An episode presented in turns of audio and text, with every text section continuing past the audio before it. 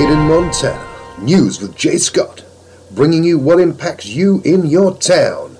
Here's Jay. Three more houses have been wildfire in Gallatin County. Emergency officials say, in addition, two secondary residences and seven outbuildings have been destroyed.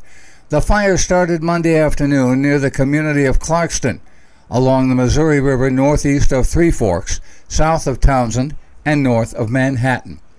The fire has burned nearly two square miles and was 33% contained at last report.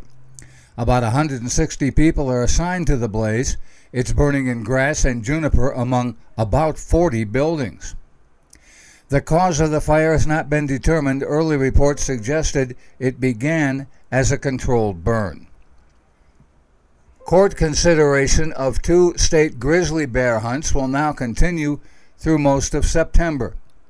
With just hours remaining on his original restraining order, Federal District Court Judge Dana Christensen extended his order, stopping the hunt for another 14 days for good cause. Christensen wrote that the extension, quote, only preserves the status quo and will give him the time he needs to fully consider the arguments he heard during an August 30th hearing in Missoula judges are allowed only one extension of a temporary injunction. Quote, there remain serious questions whether FWS complied with federal laws in delisting the greater Yellowstone grizzly bear population. If the court does not extend the temporary restraining order, as many as 23 bears may be killed in the greater Yellowstone area. Their death would cause irreparable injury to the plaintiffs, according to Judge Christensen. The state of Wyoming has scheduled the first grizzly bear trophy hunt in that state in more than 40 years. Idaho also scheduled a bear hunt, but for only one grizzly that was to have started September 1st.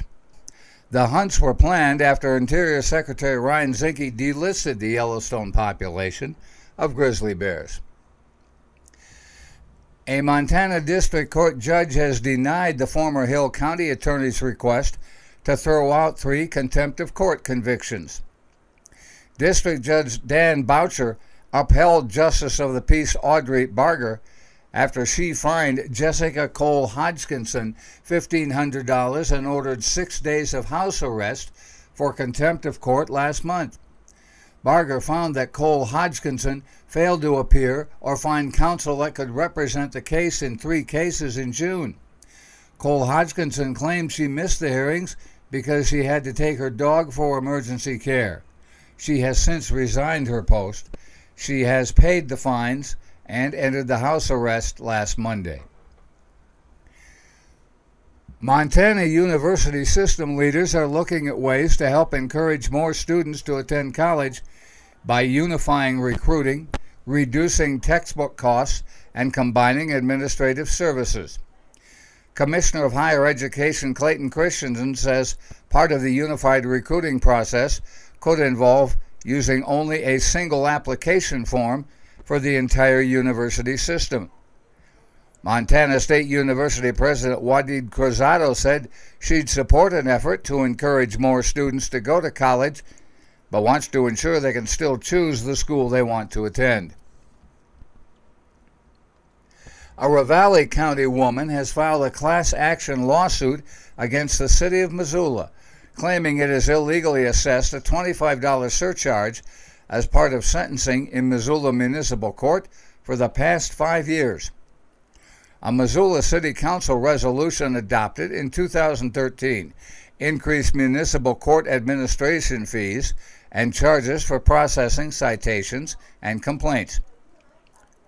In a document filed Wednesday in Missoula District Court, Christina Johnson cited this week's Montana Supreme Court ruling, which found that the Missoula Municipal Court exceeded its authority by imposing the surcharge during sentencing in a separate case.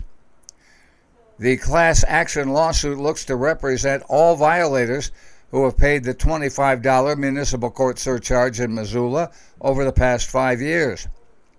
Those offenses range from misdemeanor charges to traffic violations. Johnson's case cites Tuesday's decision by the state high court involving Corrine Marie Louise Franklin. Franklin paid the court's $25 surcharge after pleading no contest to disorderly conduct, but Franklin moved to strike that surcharge, arguing the city had no statutory authority to include it in her sentence. The Montana Supreme Court found the $25 surcharge illegal and ordered municipal court to stop collecting it. That's Made in Montana News. I'm Jay Scott. This is the Treasure State Radio Network.